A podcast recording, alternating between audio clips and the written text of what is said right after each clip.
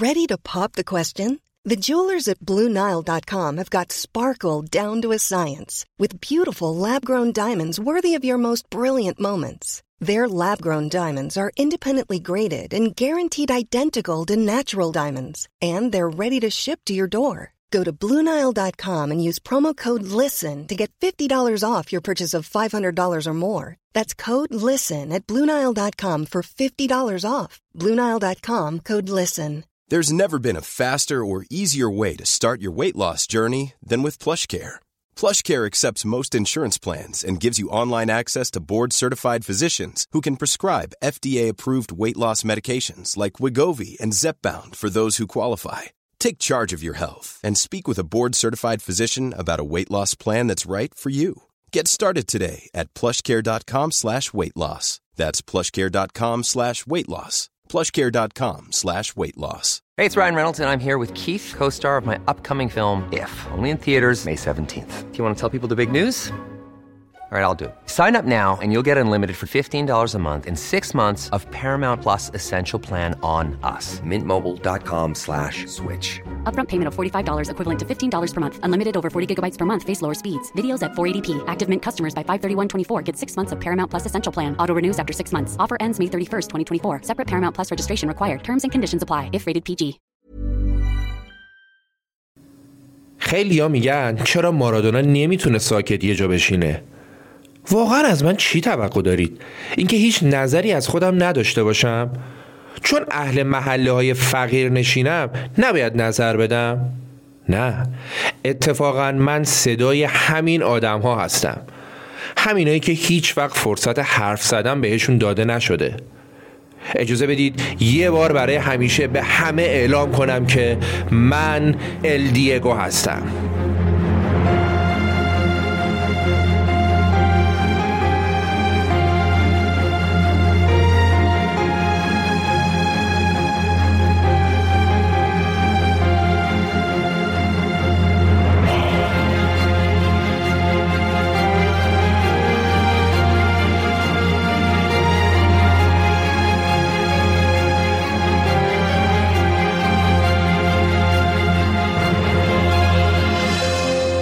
دوستان سلام. اینجا پادکست رخه و شما به اپیزود دوم داستان زندگی مارادونا گوش می‌کنید. تو پادکست رخ من امیر سودبخش هر بار برای شما داستان زندگی کسانی رو تعریف می‌کنم که تو حوزه فعالیت خودشون بخشی از تاریخ ایران یا جهان رو رقم زدن. اپیزود الدیگو دومین و آخرین قسمت از داستان زندگی مارادونا رو تقدیم می‌کنم به فوتبالی ترین آدمی که اکثر ماها تو زندگی می‌شناسیم و حتما هم باهاش خاطره داریم. این اپیزود تقدیم به عادل فردوسی پور عزیز که هیچ وقت زیر بار حرف زور نرفت و سعی کرد همیشه عادل بمونه.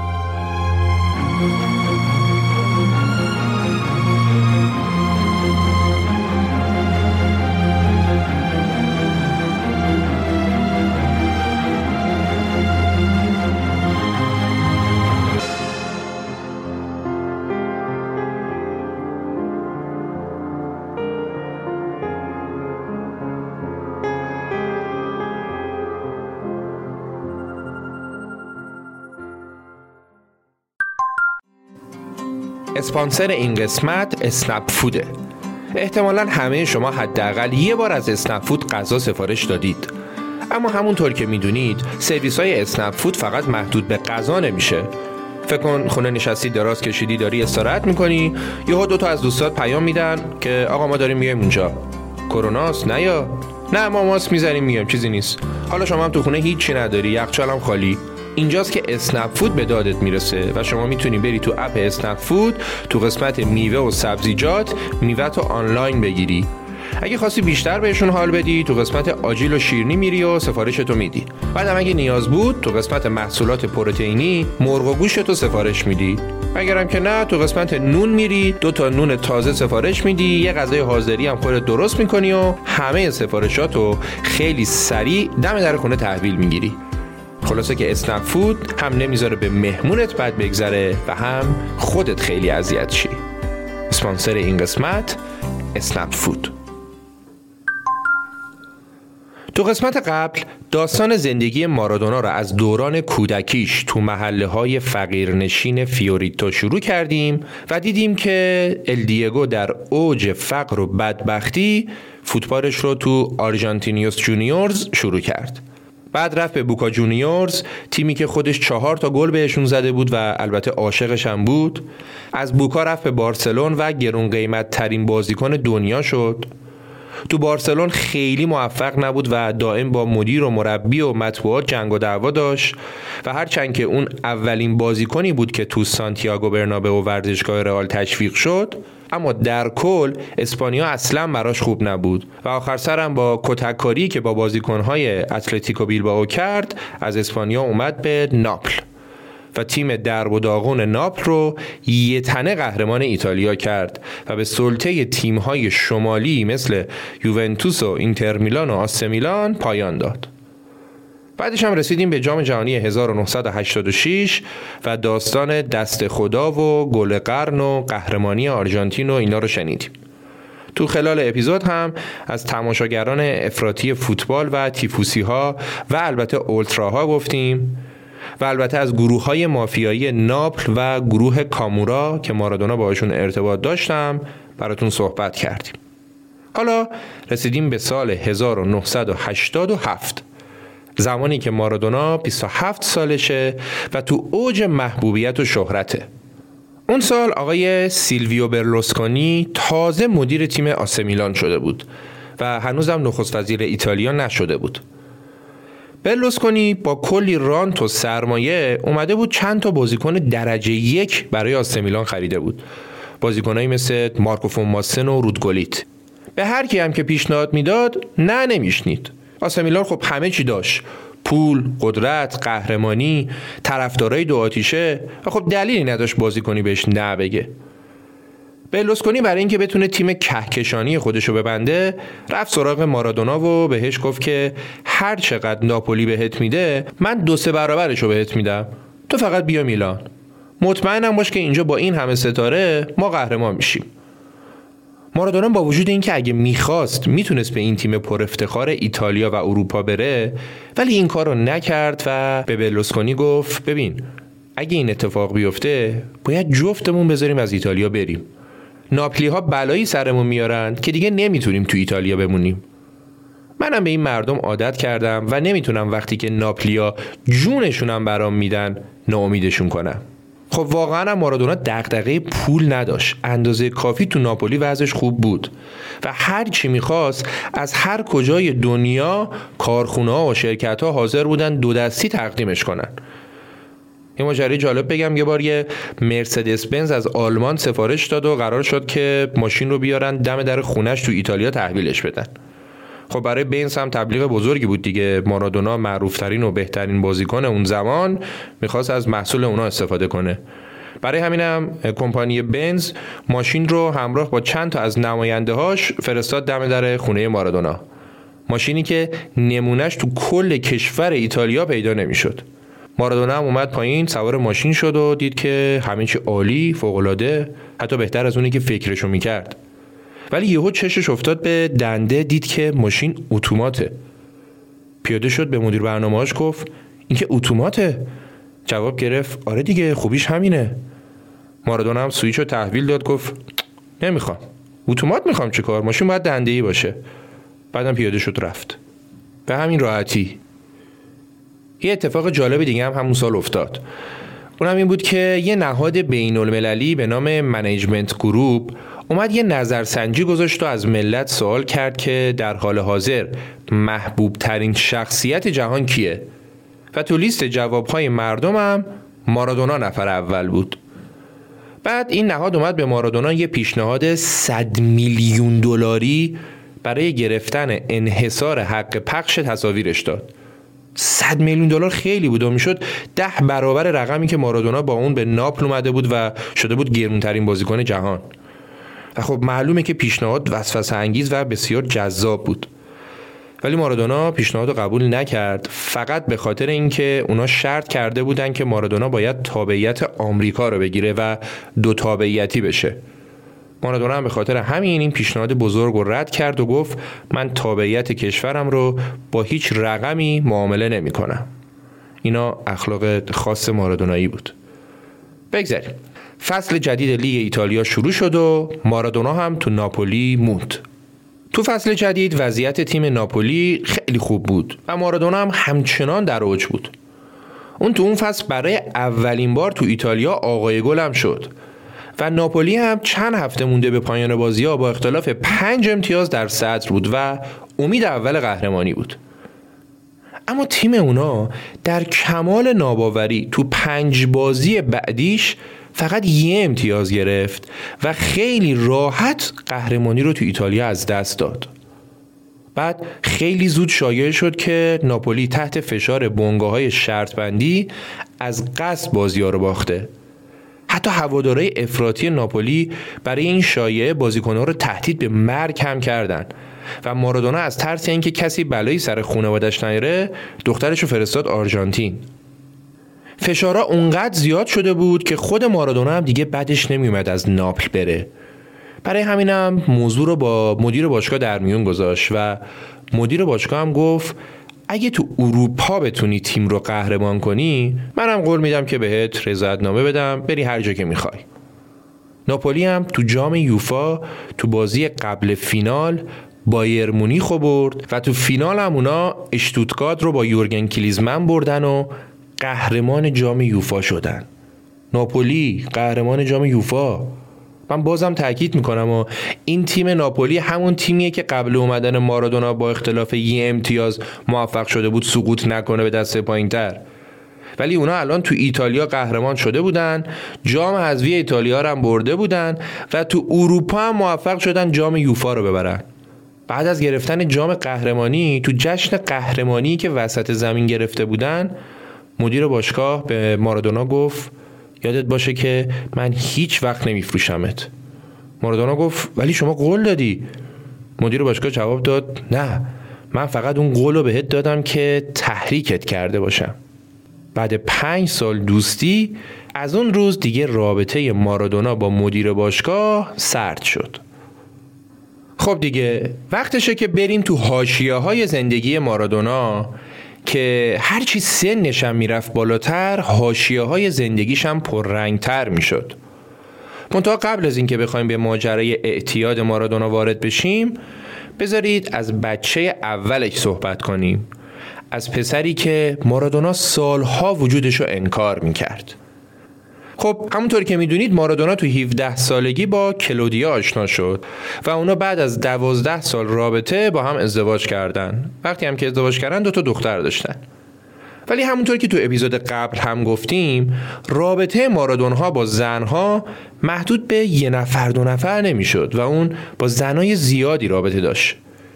یکی از رابطه های مارادونا با دوست خواهرش دختری به نام کریستیانا بود.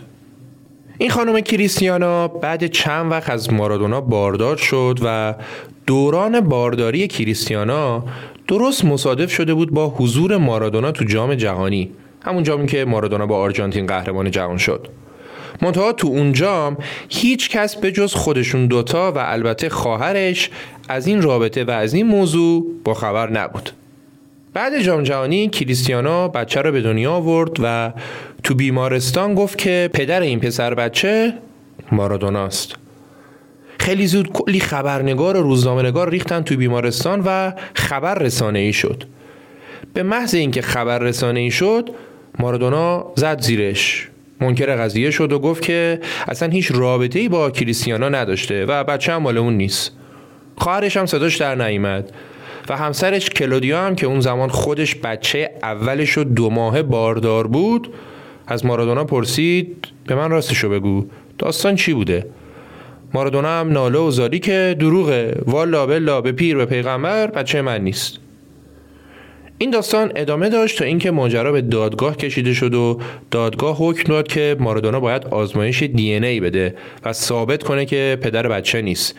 چون شواهد نشون می‌داد که اون پدر بچه هست. ولی مارادونا که می‌دونست داستان چیه راضی به آزمایش نشد و دادگاه هم حکم داد که مارادونا پدر این بچه است و باید هزینه‌اش رو تأمین کنه. ولی با این حال بازم مارادونا قبول نکرد که بچه کریستیانو پسرمونه. تا زمانی که این پسر بچه حالا اون موقع نوزاد سی ساله شد و مارادونا هم 56 ساله بود که اون زمان اعتراف کرد که پسر خودشه. البته که این تنها مورد نبود و مارادونا تو زندگیش و مخصوصا نیمه دوم زندگیش اینقدر از این رابطه های غیر اخلاقی داشت و اینقدر هم بچه دار شد که حساب کار از دست خودش و رسانه ها هم خارج شد. با کلودیا تنها زن رسمیش که تا سال 2004 بود و بعدش ازش طلاق گرفت. هرچند که کلودیا همیشه به عنوان یه دوست کنار مارادونا بود و حتی بعد از طلاق هم خیلی بهش کمک کرد. جدای از کلودیا و کریستیانا چند سالی هم با خانومی به نام ورونیکا بود. یه مدت هم با روسیا اولیوا بازیکن تیم زنان ریور پلاته بود که سی سال ازش کوچیکتر بود. و البته چندین و چند نفر دیگه که حالا تقریبا از همه اینا هم بچه داشت. اگه بخوایم دقیق به همسران و فرزندانش بپردازیم قشنگ یه اپیزود کامل می‌خواد. استاد زن و بچه خیلی دوست داشت. ولی افسوس که همونطوری که خودش هم اعتراف کرد اون هیچ وقت پدر خوبی برای بچه هاش و همسر خوبی برای کلودیا نبود.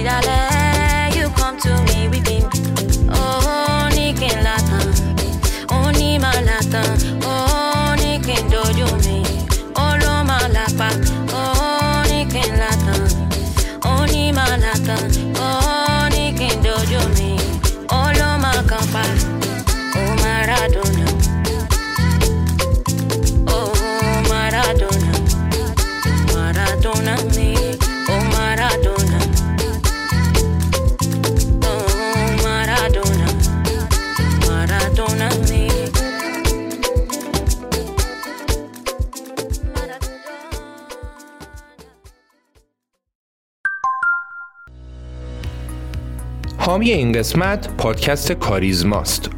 کاریزما یه پادکست تحلیلی تو حوزه اقتصاد و سرمایه گذاریه که آخر هر هفته منتشر میشه. و علاوه بر اینکه اخبار مهم هفته رو مرور می‌کنه تو هر اپیزود یه موضوع مهم اقتصادی تاثیرگذار در امر سرمایه گذاری رو با حضور افراد کاربلد و به نام این حوزه بررسی می‌کنه. این روزا اغلب مردم به نوعی با بازارهای مالی مثل طلا، سهام، رمز ارز و غیره در ارتباطن و نوسانات این بازارها روی زندگیشون تاثیر مستقیم می‌ذاره. پس آگاهی داشتن نسبت به این بازارها می‌تونه براشون خیلی مفید باشه. یادمون نره که تصمیم های اقتصادی و سرمایه گذاری یکی از مهمترین و در عین حال سختترین تصمیمات زندگی هر فرده و برای این تصمیمات ما حتما نیاز به دانش و اطلاعات داریم کاری که پادکست کاریزما می‌کنم همینه که به شما کمک می‌کنه از فرصت های سرمایه گذاری به موقع استفاده کنید پادکست کاریزما کاری از گروه مالی کاریزماست که با سابقه ترین شرکت در موضوع مدیریت دارایی در بازار سرمایه است و متنوع ترین راه حل های سرمایه گذاری رو پیش روی شما قرار میده. حامی این قسمت پادکست کاریزما از گروه مالی کاریزما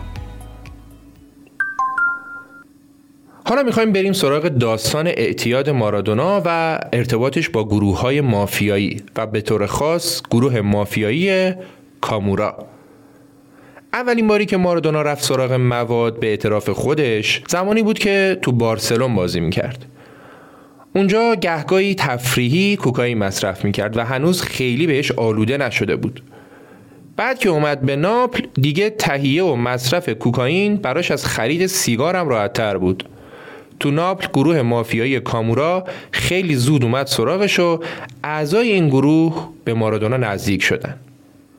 تو اپیزود قبل اندازه کافی از مافیای ناپل و کامورا و قدرتی که داشتن و همینطور از گروه های افراطی فوتبال براتون گفتیم و دیگه اینجا دوباره تکرار نمی کنیم منتها چیزی که باید اینجا اضافه کنیم اینه که مارادونا هیچ وقت تو فعالیت هایی که این گروه می‌کردن دخالت مستقیم نداشت.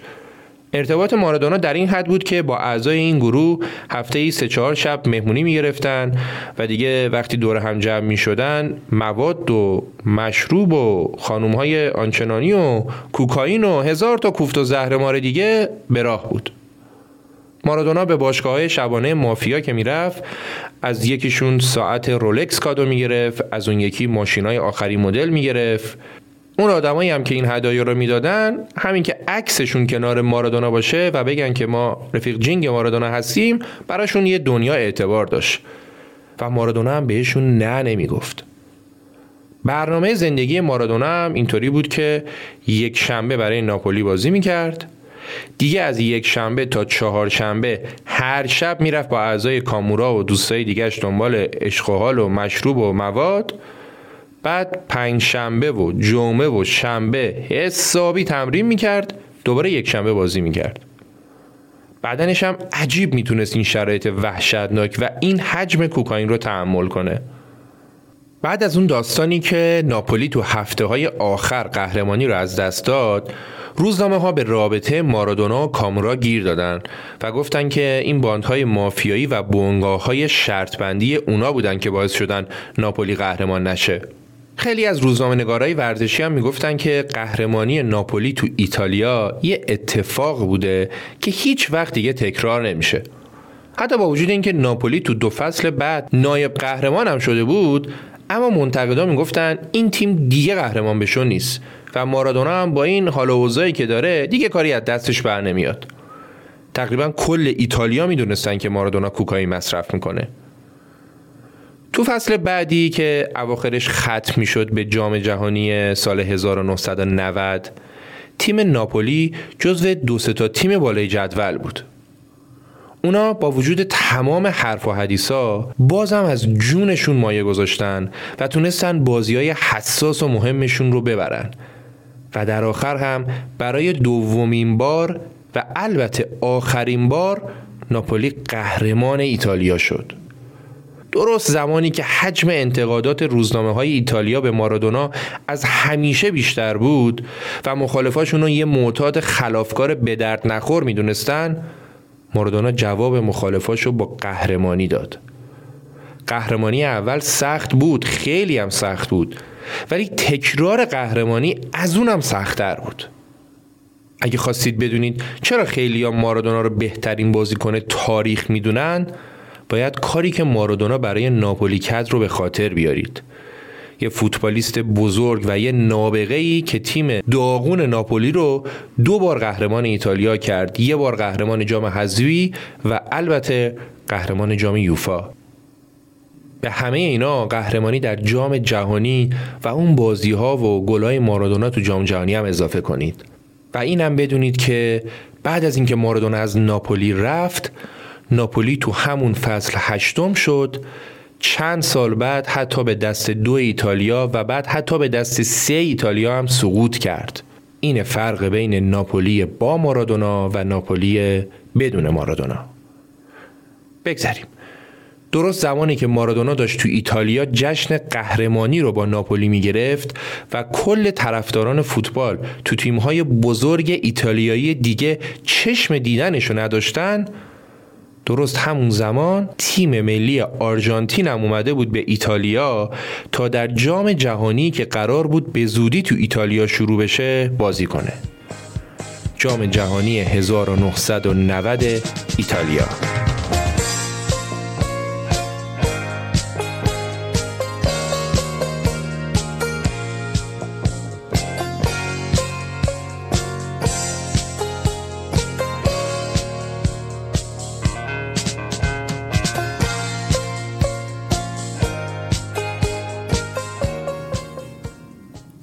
اتفاقات اینجام مسیر زندگی مارادونا رو برای همیشه عوض کرد. تو اینجام حوادثی اتفاق افتاد که اونقدر تراژدیک بود که شاید بهترین نویسنده ها هم نمی‌تونستن همچین داستان تراژدی بنویسن. اول بذارید یکم جو جام جهانی رو با هم مرور کنیم. جام جهانی خب تو ایتالیا برگزار می‌شد و امید اول قهرمانی هم بدون شک تیم خوب و قدر ایتالیا بود. از اونجایی که مارادونا با ناپولی قهرمان شده بود طرفدارای تیمای شمالی هم به خونش تشنه بودن. مارادونا هم از این بازیکنها نبود که حداقل به ظاهر هم که شده بخواد خودشو همچین با اخلاق نشون بده. نه از این خبرها نبود. اون از هر فرصتی برای جواب دادن و فوش و فوشکاری با هوادارای رقیب استفاده می‌کرد. یه فیلم کوتاه هست که نشون میده مارادونا داره تو خونش به دختر بچه دو سه سالش که هنوز حرف زدن بلد نیست داره یاد میده که به یوونتوس و میلان فوش بده. اونم از اون فوشا مارادونا بود دیگه. خلاصه که طرفدارای یوونتوس و میلان و اینتر هیچ دشمنی بزرگتر از مارادونا نمیشناختن. حالا تو همچین جوی بازی افتتاحیه جام جهانی قرار شروع شه. بازی آرژانتین و کامرون. بازی کجاست؟ تو میلان. دیگه من توضیح اضافه ای نمیدم. و می‌دونم که می‌دونید که جو استادیوم چطور بوده. اون بازی رو آرژانتین یکیچ باخت. ولی چیزی که از اون بازی باقی مونده خطاهای پرتکرار بازیکنهای قول پیکر کامرونی روی مارادونا بود. تا توپ میومد زیر پای مارادونا کامرونی ها نوبت نوبتی میومدن میزدنش لهش می‌کردن قشنگ. استادیوم هم که کامل اونا رو تشویق می‌کرد. بازی که تموم شد مارادونا تو کنفرانس خبری گفت تنها لذتم از بازی امروز این بود که فهمیدم مردم میلان دست از نجات پرستی برداشتن و اونا برای اولین بار از آفریقایی های سیاه پوست دارن حمایت می‌کنن. اینو گفت و اومد بیرون. بازی بعدی آرژانتین با شوروی بود. این بار کجا؟ این بار تو ناپل. تو شهری که اونجا رو به نام مارادونا سند زده بودن. تو شهری که وقتی مارادونا رفت تو آزمایشگاهش آزمایش خون بده پرستار خون مارادونا رو برداشت گذاشت تو کلیسا. وقتی تیم آرژانتین وارد ورزشگاه ناپل شد بازیکنها یه بنر بزرگی رو دیدن که روش نوشته شده بود الان دیگه تو خونه خودتون هستید بچه ها. بعد هم که طبق معمول فریاد دیگو دیگو آرژانتین آرژانتین هوادارا بلند شد. واقعا انگار آرژانتین داشت تو خونش بازی می‌کرد. تو اون بازی آرژانتین با شوروی مارادونا بازم از دستش استفاده کرد. ولی این بار برای دفاع. مارادونا توپی رو که داشت از کنارش می‌رفت تو دروازه خودشون رو دور از چشم داور با دست زد و مانع گل شدن توپ شد. این بار هم اعتراض بازیکنهای شوروی فایده نداشت که نداشت. داورم متوجه داستان نشد. کلا تو جامعه جهانی دستهای مارادونا اندازه پاهاش تاثیرگذار بوده. اون بازی رو آرژانتین دو هیچ برد. بازی بعدی هم مساوی کرد و با بدبختی از گروه خودش به زور صعود کرد و خورد به برزیل. برزیل رقیب و دشمن همیشگی آرژانتین. بازی کجاست؟ بازی کجاست؟ بازی تو تورینه تو شهر تیم یوونتوس. برزیل که همینجوری همیشه مدعی قهرمانی بود. اونم با بازیکنایی مثل تافارل، کارکا و دونگا. اونا آمدن جلوی آرژانتینی بازی می‌کردن که به زور تونسته بود از گروه خودش صعود کنه. اونم تو استادیومی که همه تماشاگرها از مارادونا و آرژانتین متنفر بودن. ولی وقتی داور سوت پایان بازی رو زد همین تماشاگرها شاهد بالا و پایین پریدنهای مارادونا بودن. آرژانتین با پاس گلی که مارادونا به کانیگیا داد اون بازی رو برد. برای طرفدارای آرژانتین همیشه شیرین ترین اتفاق بعد قهرمانی تیمشون برد برزیل بود. و حالا اونا تو جام جهانی برزیل رو برده بودن. یه از این بهتر نمی‌شد. آرژانتین بازی بعدیشو جلوی یوگسلاوی ده نفره هم به زور تو پنالتی برد و تو اون پنالتی های آخر بازی هم مارادونا پنالتیشو گل نکرد. ولی گویگوچه دروازبانشون به دادشون رسید و آرژانتین بازی رو برد و مارادونا هم به سمت مخالفانش فوش دستی نشون داد. و اما و اما حساسترین و پرهاشیه ترین بازی بازی قبل فینال بین آرژانتین و ایتالیا. بازی کجاست؟ بازی تو ورزشگاه سن پالو ناپله فدراسیون فوتبال ایتالیا بزرگترین اشتباه تاریخشو کرده بود و بازی ها رو تو ناپل برگزار کرده بود و اونا پیش بینی نکرده بودن که ممکنه تو ناپل ایتالیا بخوره به آرژانتین تو ناپل تو شهر مارادونا. خدا وکیلی داستان رو می‌بینید سناریو رو می‌بینید چرخ روزگار رو می‌بینید. حالا مردم ناپل مونده بودن مارادونا رو تشویق کنن یا کشور خودشون رو؟ مارادونا هم قبل بازی اومد گفت از اینکه الان همه کشور ایتالیا از ناپلی ها می‌خوان که ایتالیایی باشن خوشم نمیاد. ناپل همیشه از طرف بقیه ایتالیا ترد شده و همیشه بدترین آزارهای نجات پرستانه رو تحمل کرده. حالا اونا یادشون افتاده که ناپل هم جزوی از ایتالیاست قشنگ پیازداغ ماجرا رو زیاد کرد. مردم ناپل هم دو دسته شده بودن. یه عده که معتقد بودن باید به خاطر مارادونا فقط آرژانتین رو تشویق کنن. یه عده معتقد بودن باید به خاطر کشورشون هم ایتالیا رو تشویق کنن و هم مارادونا رو. بازی با حس و حال عجیبی که تو استادیوم بود شروع شد. ایتالیا امید اول قهرمانی بود. بدون شک امید اول قهرمانی بود. فقط اونایی که فوتبالی هستن اسامی بازیکن‌ها رو ببینید. والتر زنگا، فرانکو بارزی، پاولو ماردینی، جوزپه برگومی، روبرتو دونادونی، سالواتور اسکیلاچی، جان لوکا ویالی و روبرتو باجو. اصلا مگه میشه که این تیم با این همه ستاره تو کشور خودش قهرمان نشه؟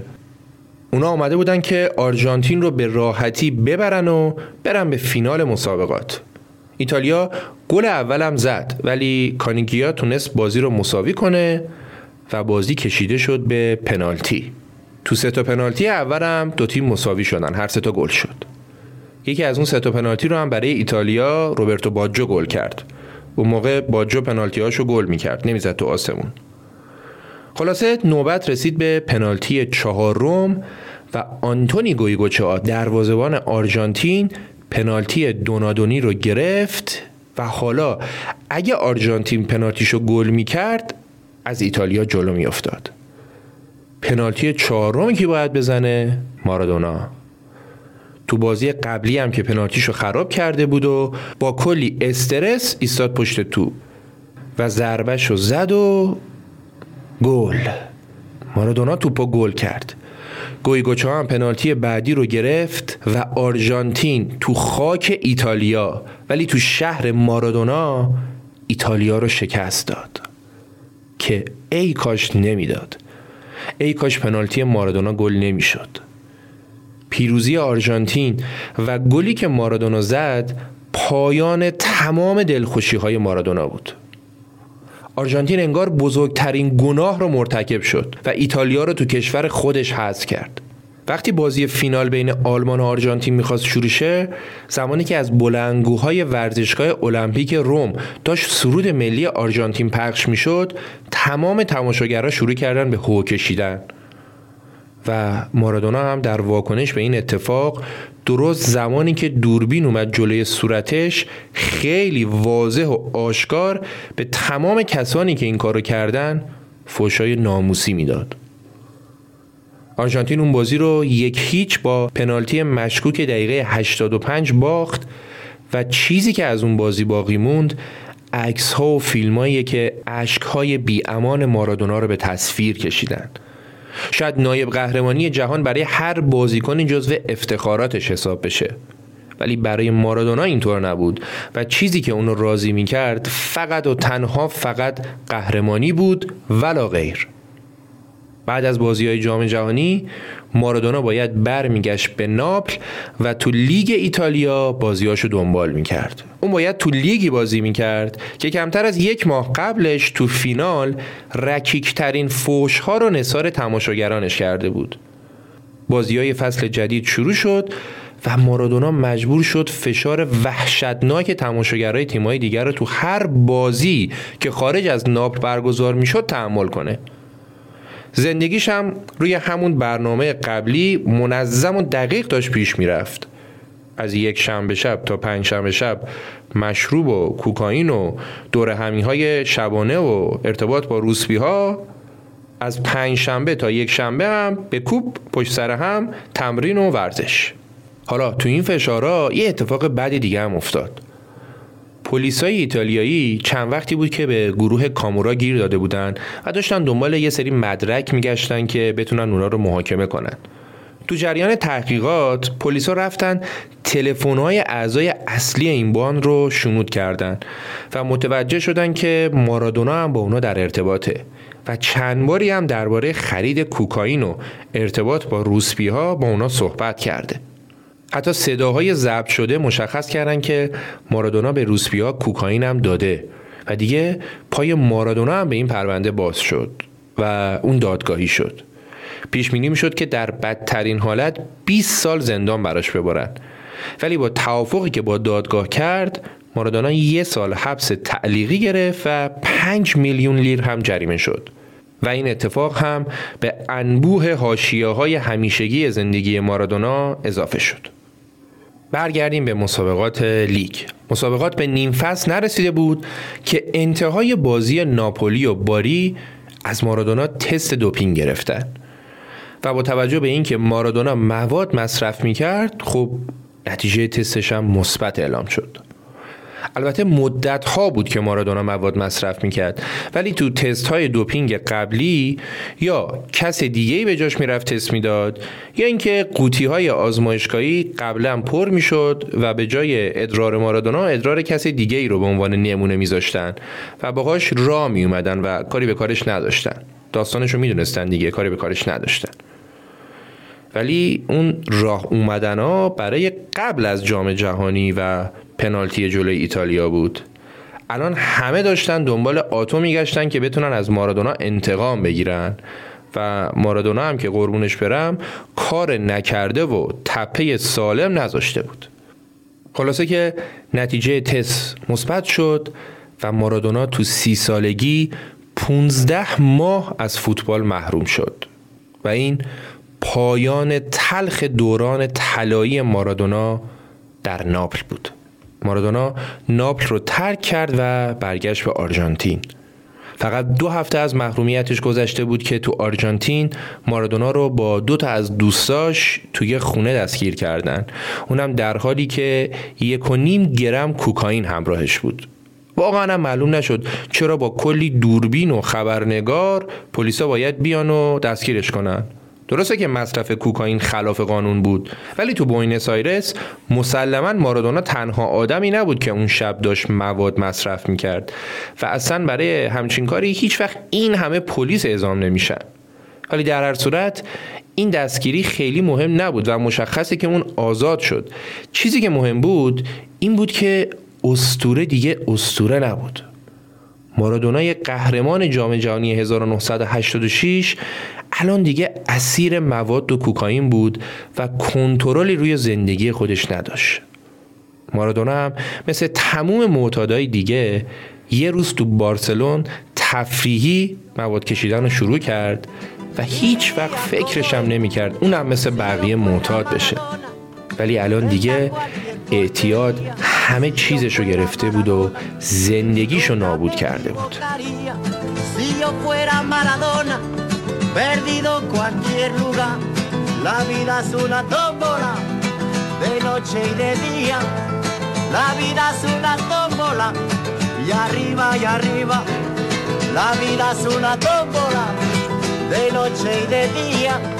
La vida es una tómbola, y arriba y arriba. Yo fuera Maradona, viviría como él. Mil cohetes, mil amigos lo que venga mil por cien. Si yo fuera Maradona, saldría Mondiovisión para gritarles a la FIFA que ellos son el gran ladrón. La vida es una tómbola de noche y de día. بعد از اینکه دوران محرومیت مارادونا تموم شد اون رفت به تیم سویای اسپانیا. حالا چرا سویا؟ چون مربی سابق تیم ملی آرژانتین آقای کارلوس بیلاردو هم که با مارادونا قهرمان جام جهانی شده بود رفته بود سویا و اونم به مارادونا گفت پاش بیا اینجا. اینجا خیلی توقع قهرمانی ندارن. می‌تونی با آرامش بازی تو بکنی. مارادونا هم رفت و تو همون بازی اولش تو اسپانیا خورد به اتلتیکو بیلباو همون تیمی که مارادونا با کتک کاری با بازیکناش از اسپانیا زد بیرون. جالبه اصلا وقتی به زندگی مارادونا دقت می‌کنی و ریز میشی توش می‌بینی که نویسنده زندگیش کلا خیلی خلاق بوده و هیجان همچین دوست داشته. بین این همه تیم بازی اول سویا خورد به بیلباو و تو اون بازی هم مارادونا از روی ضربه کاشته یه گل خوشگل زد و ورزشگاه رو ساکت کرد و انتقامش رو از اونا گرفت. بازی های بعدی سویا هم با هیجان کمتری برگزار شد و مارادونا هم که از شرایط بدنی ایدئالش دور شده بود و 15 ماه هم بود که فوتبال بازی نکرده بود دیگه نمی‌تونست مثل قبل تو زمین بدرخشه. حضور مارادونا تو سویا یه سال بیشتر دووم نیاورد و باز هم مارادونا با بدترین شکل ممکن از اسپانیا رفت. باز هم با کتک کاری و این بار فکر می‌کنید با کی؟ با مربیش با کارلوس بیلاردو. داستان اختلاف مارادونا و بیلاردو از همون اوایلی که مارادونا به سویا اومد شروع شد. ولی اتفاق اصلی این بود که توی یکی از بازی های سویا مارادونا بین دو نیمه از بیلاردو می‌خواد که به خاطر مصومیت شدیدی که داره تعویزش کنه. ولی بیلاردو میگه نه هر جوری است باید نیمه دوم بازی کنی. بعدم از پزشکای تیم می‌خواد که دو سه تا آمپول بهش بزنن و بفرستنش تو زمین. مارادونا هم قبول کرد و به زور سه تا آمپولی که زدنشون خیلی هم درد داشت رفت تو زمین. ولی هنوز ده دقیقه هم نگذشته بود که بیلاردو مارادونا رو از زمین کشید بیرون. مارادونا قاطی کرده بود. با داد و فریاد می‌گفت اگه قرار بود بازی نکنم چرا بین دو نیمه سه تا آمپول قوی زدم؟ و اون همه درد کشیدم اگه قرار بود بازی کنم چرا تعویزم کردی؟ برای همین وقتی داشت میومد بیرون بلند بلند جوری که تمام بینندگان تلویزیونی هم فهمیدن فوشو کشید به بیلاردو. اونم از اون فوشای مثبت 18 بعدش هم رفت تو رخکن و هر چی دم دستش بود شگون رفت خونه. فرد اون روز بیلاردو اومد خونه مارادونا تا باهاش حرف بزنه. ولی مثل اینکه یکم زود اومده بود و هنوز مارادونا اندازه دیروز عصبانی بود. وسط جر و بحثی که مارادونا با بیلاردو داشت اون قاطی کرد و یه مشت محکم زد زیر چش مربیش. کمتر از دو ماه بعد از این اتفاق تلخ دیگه مارادونا تو سویا بازی نمی کرد و برگشته بود به آرژانتین و رفته بود به تیم نیولز اولد بویز. بعد از نه سال مارادونا برگشته بود به آرژانتین. کشوری که مردمش دیوانوار مارادونا رو دوست دارن. کلا آرژانتین کشور خاص و جالبیه. اگه خواستید داستان کشور آرژانتین رو بدونید من تو پادکست رادیو ماجرا مفصل دربارش صحبت کردم. تو رادیو ماجرا ما هر بار سراغ یکی از کشورهای دنیا میریم و درباره موضوعات جالبش بحث می‌کنیم. یه اپیزودش هم درباره آرژانتینه که راجبش صحبت کردیم. بگذاریم. تو آرژانتین اوضاع برای مارادونا بد نبود ولی خیلی زود بد شد. افتضاح هم بد شد. اول که مصومیت قدیمیش اومد سراغش و مفصل پاش پاره شد و از اون بدترم ماجرای تیراندازی مارادونا به خبرنگارا بود. تو ویترین شرارت های مارادونا فقط اسلحه کشیدن کم بود که استاد کوتاهی نکرد و ویترینش رو کامل کرد. داستانی بود که وقتی مارادونا برگشت به آرژانتین توی خونه ویلایی هومه شهر زندگی می‌کرد و خیلی با خبرنگارا مصاحبه نمی‌کرد. اجازه نمی‌داد کسی هم بهش خیلی نزدیک شه. خبرنگارا هم که می‌دونستن هیچ جا هیچ سوژه جذابتر از مارادونا پیدا نمی‌کنن دیوونه ها اومده بودن نزدیک خونش چادر زده بودن. مارادونا هم بعد چند وقت قاطی کرد با تفنگ شکاریش اومد بیرون. گفت میرید گم میشید یا بهتون شلیک کنم؟ خبرنگارا هم که مطمئن بودن مارادونا که شلیک نمی‌کنه. مگه میشه اسطوره و قهرمان ملیمون بخواد به سمت خبرنگارا شلیک بکنه؟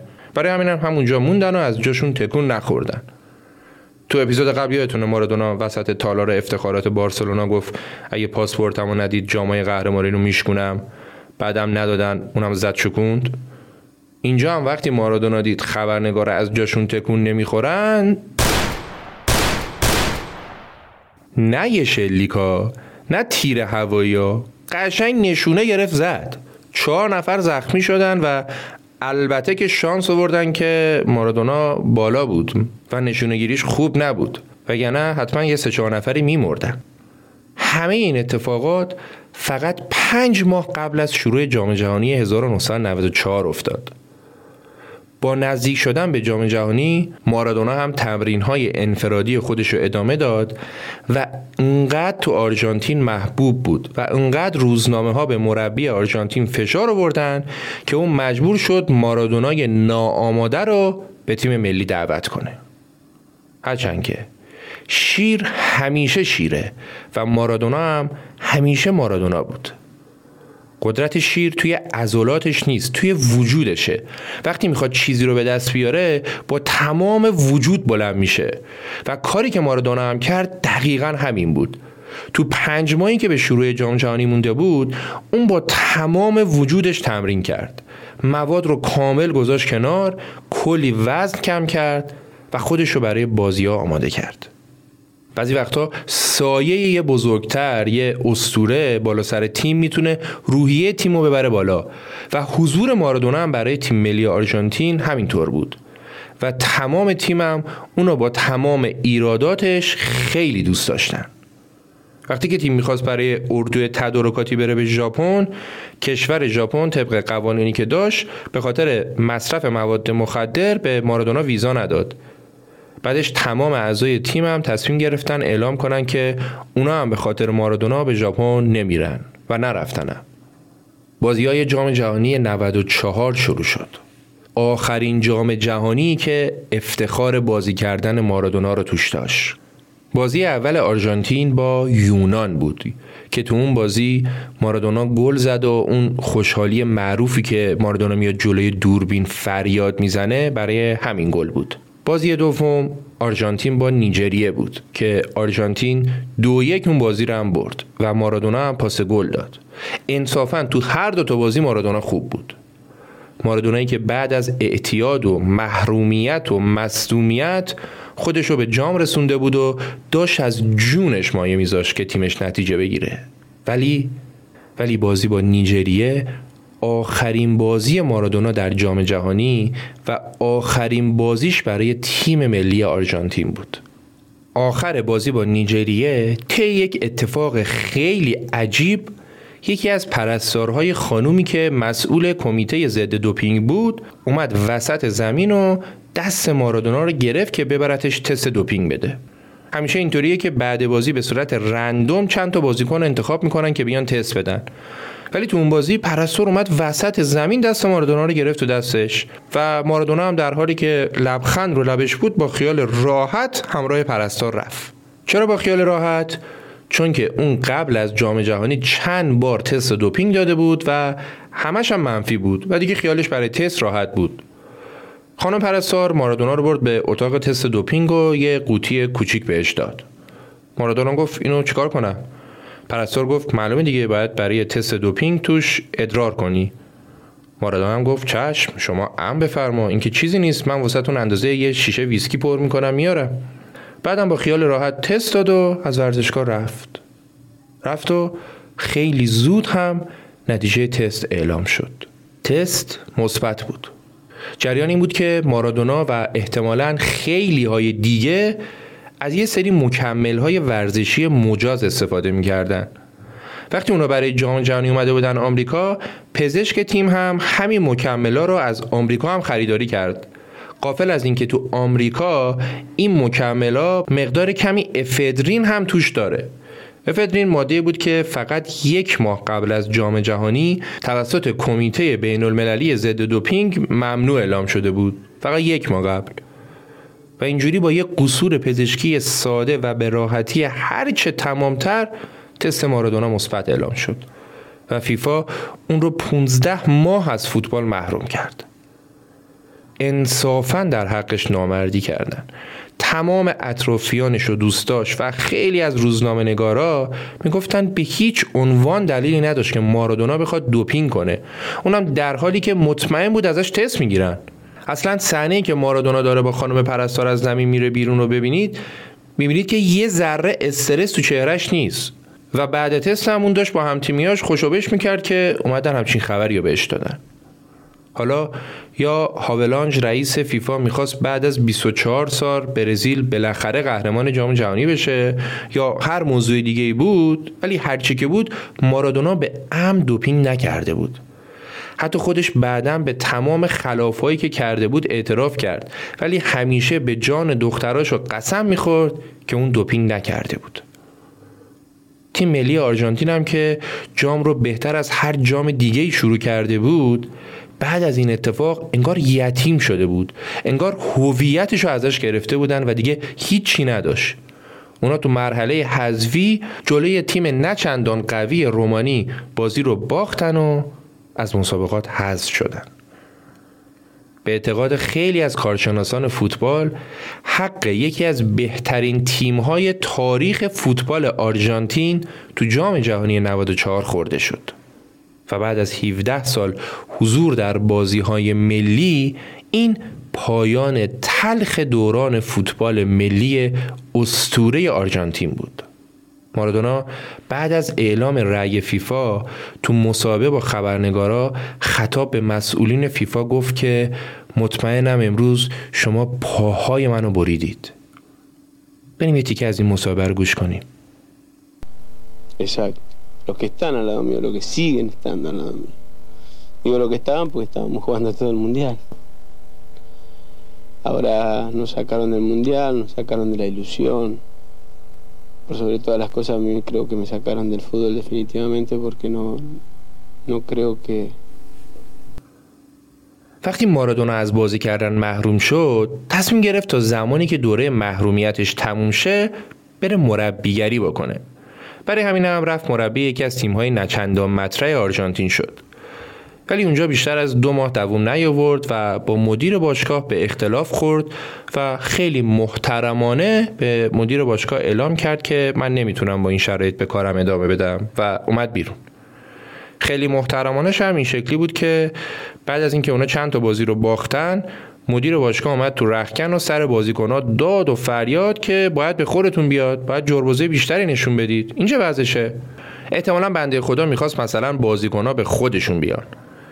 ولی به محض اینکه صداش رفت بالا مارادونا با داد و فریاد بهش گفت هر چه غلطی می‌کنی؟ سرتو انداختی پایین اومدی تو رخکن من مربی تیمم رخکن مال منه. بعدم حمله کرد بهش و کتک و کتک کاری. بعدش هم از تیم زد بیرون و رفت مربی یه تیم دیگه شد. اونجا هم خیلی موفق نبود و دیگه ترجیح داد صبر کنه دوره محرومیتش تموم شه و بعدش بره به بوکا جونیورز. سپتامبر سال 1995 دوران محرومیتش تموم شد و مارادونا رفت به بوکا Everyone knows therapy is great for solving problems, but getting therapy has its own problems too, like finding the right therapist, fitting into their schedule, and of course, the cost. Well, BetterHelp can solve those problems. It's totally online and built around your schedule. It's surprisingly affordable too. Connect with a credentialed therapist by phone, video, or online chat, all from the comfort of your home. Visit betterhelp.com to learn more and save 10% on your first month. That's BetterHelp H E L P. I'm Sandra, and I'm just the professional your small business was looking for. But you didn't hire me because you didn't use LinkedIn jobs. LinkedIn has professionals you can't find anywhere else, including those who aren't actively looking for a new job but might be open to the perfect role, like me.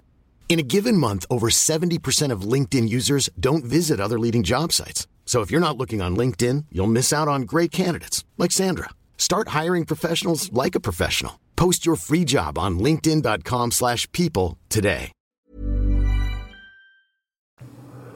تو اولین بازی که تو زمین بوکا انجام میشد وقتی مارادونا وارد زمین شد دید روبروش یه پرچم خیلی بزرگ آویزون کردن روش نوشتن شماره ده برتن چه کسیه؟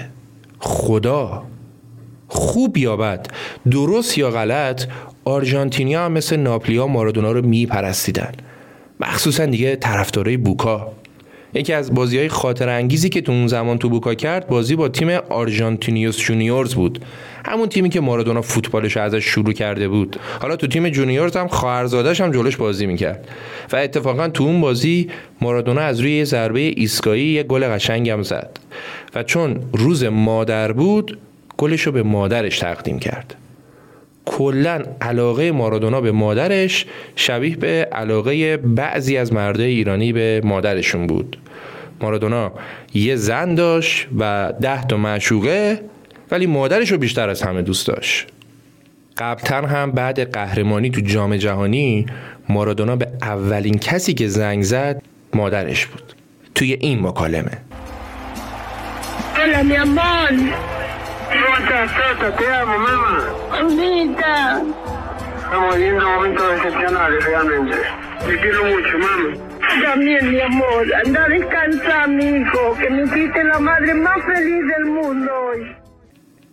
بعد از دو سال نسبتا کم فروغی که مارادونا تو بوکا داشت اون از دنیای فوتبال خدافزی کرد و مربیگری رو تو چند تا تیم ادامه داد که خیلی نتیجه خوبی هم نگرفت سال 2000 زمانی که مارادونا تو اوروگوئه بود در اثر مصرف زیاد کوکائین بهش حمله قلبی دست داد و راهی بیمارستان شد. بعد که دید نه انگاری خیلی داغون شده و اگه کاری نکنه احتمالا جونش رو دست میده به دعوت فیدل کاسترو دیکتاتور کوبا مارادونا رفت به کوبا که اعتیادش رو ترک کنه. مارادونا عاشق کاسرو بود و عکس کاسرو و عکس چگوارا رو روی تنش تتو کرده بود.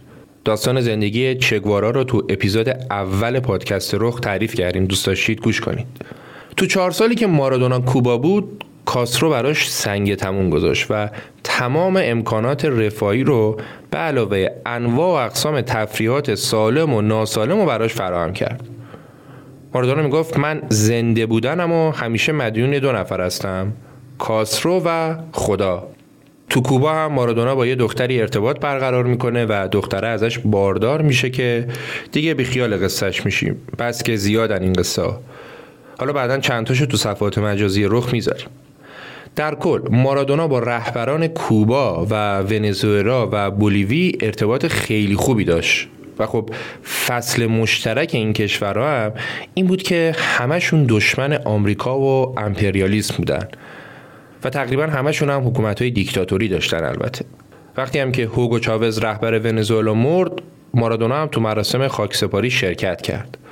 البته اینقدر دیگه با چاوز صمیمی نبود که بخواد مادرش رو بغل کنه.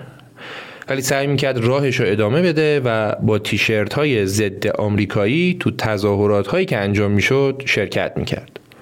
مارادونا می‌گفت من از هر چیزی که از آمریکا بیاد متنفرم. از جورج دبلیو بوش هم بیش از هر کسی دیگه متنفر بود. علنا می‌گفت که بوش یه آشغال عوضیه. این جمع ضد آمریکایی فقط قذافی رو کم داشت که مارادونا تونست با پسرش ارتباط برقرار کنه. سال 2003 سعد قذافی که اومده بود تو تیم پروژای ایتالیا سرمایه گذاری کرده بود و خودش هم به کمک پولش توش بازی می‌کرد مدتی مارادونا رو به عنوان مشاور فنی خودش استخدام کرد. بگذاریم. بعد از سه چهار سالی که مارادونا برای ترک اعتیاد کوبا موند برگشت به آرژانتین. ولی مثل اینکه اون تو کوبا همه کار کرده بود غیر از ترک اعتیاد چون تو آرژانتین دوباره تو بیمارستان بستری شد.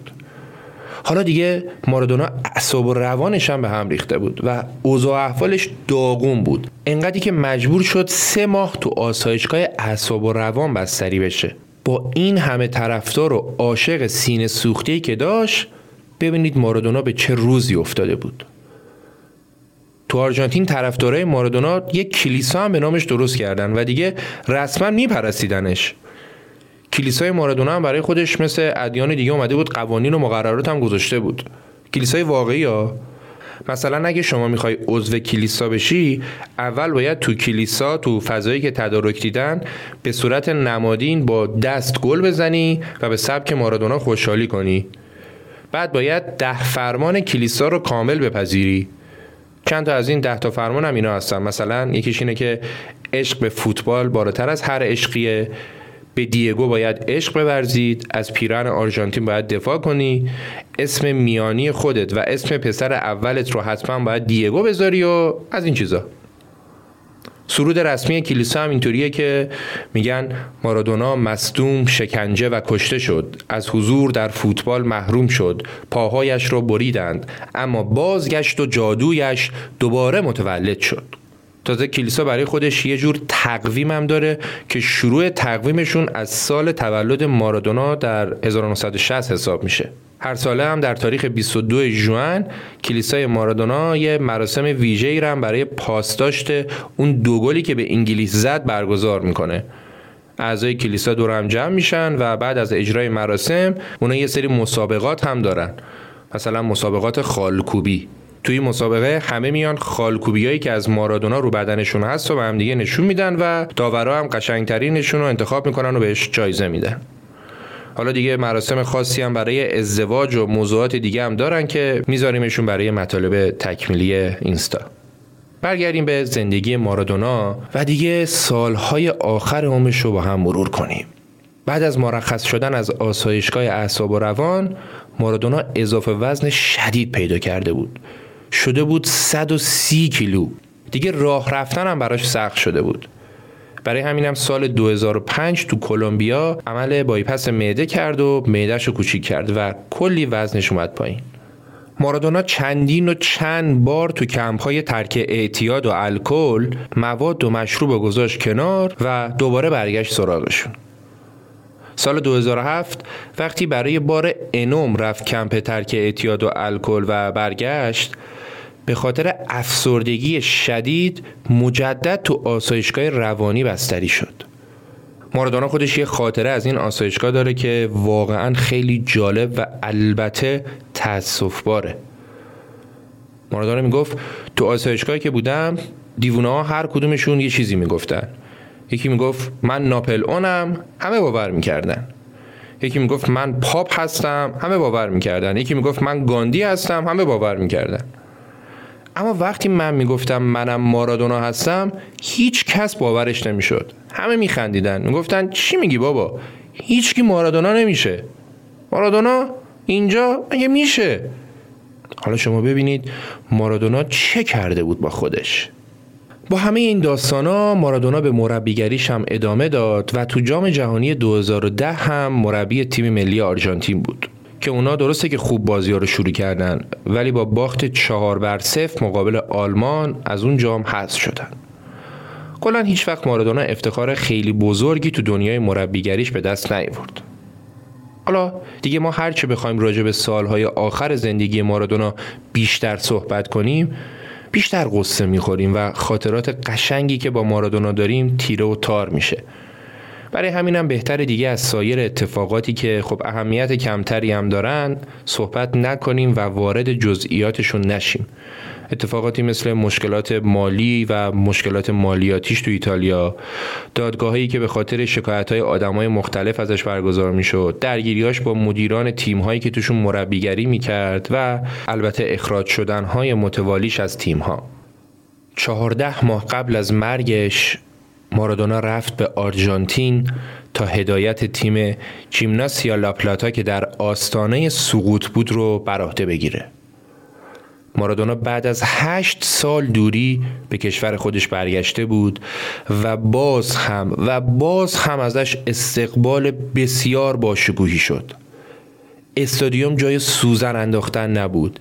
صدای حوله حوله تماشاگرها قطع نمی‌شد. لعنتی تموم نمی‌شد. اینقدر استقبال ازش باشکوه بود که اشک خودش هم در اومد. اومد وسط زمین به تماشاگرها گفت که من شعبده باز نیستم ولی یاد گرفتم که بجنگم و اینجا هم همین کار قراره بکنم و نذارم تیم سقوط کنه. بریم با هم صدای تماشاگرها و صدای مارادونا رو تو اون روز خاص گوش کنیم.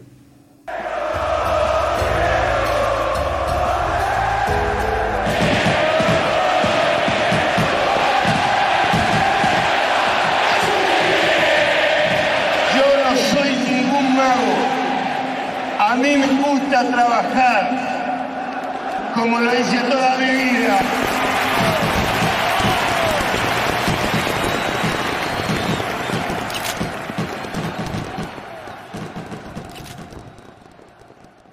استقبال و تشویق های مارادونا در آستانه 60 سالگیش فقط مخصوص طرفدارای تیم جیمناستیا نبود اون با تیم به هر شهری که برای بازی می‌رفت به افتخارش یه مراسم بزرگ براش تو استادیوم می‌گرفتن.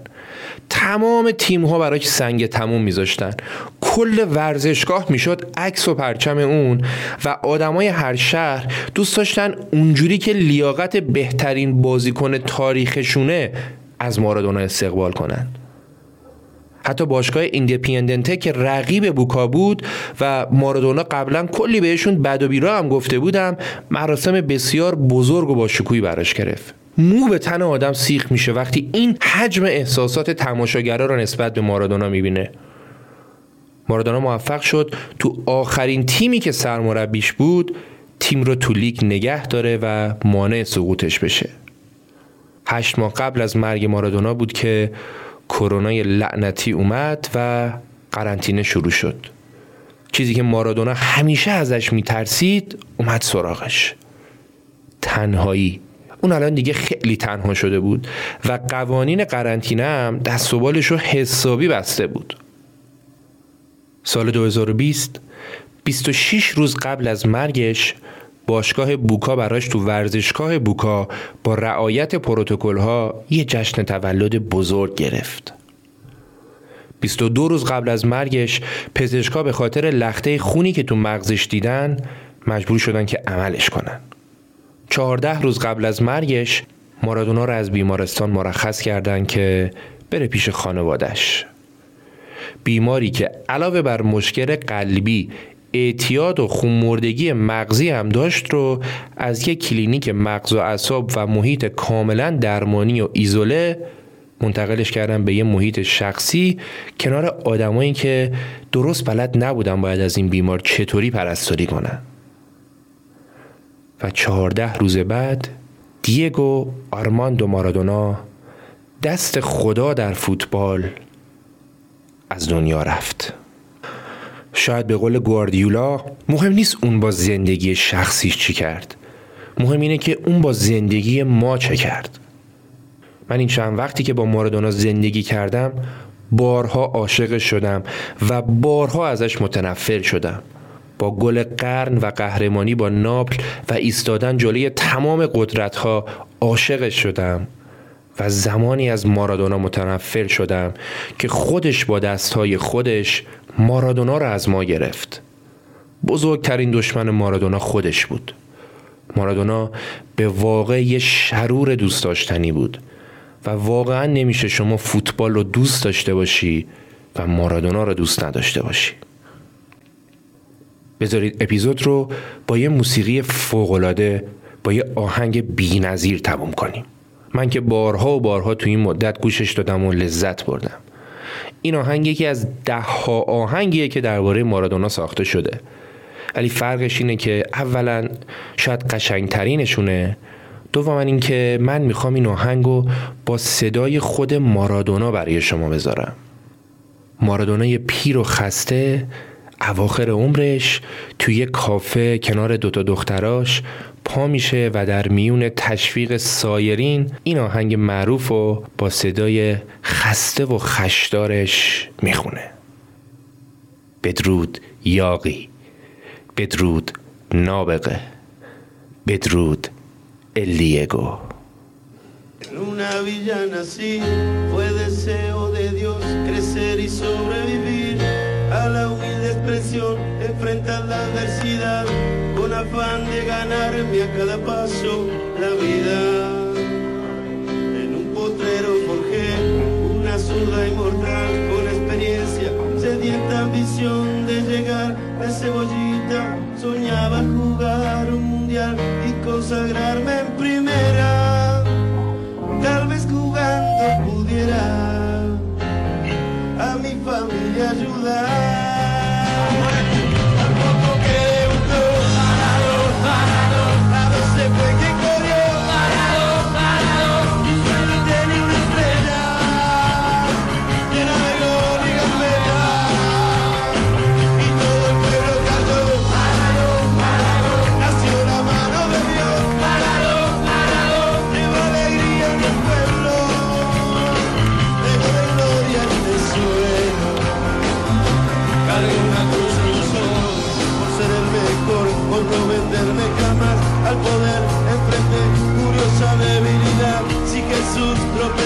Porque no había de hacerlo yo. Mamá me presentó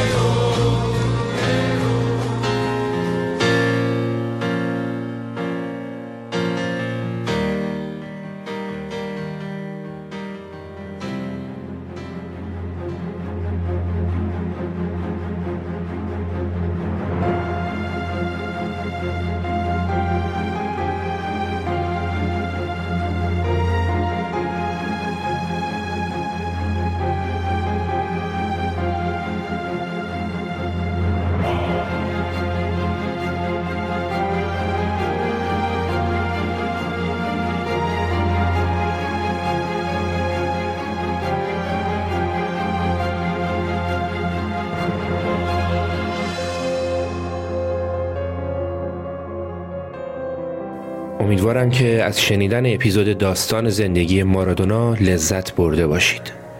ما با عشق برای شما کار می‌کنیم عاشق کارمون هستیم و امیدواریم که بتونیم حسمون رو به شما در قالب این اپیزودها منتقل کنیم. به امید دیدار امیر سودبخش واپسین روزهای اسفند 1400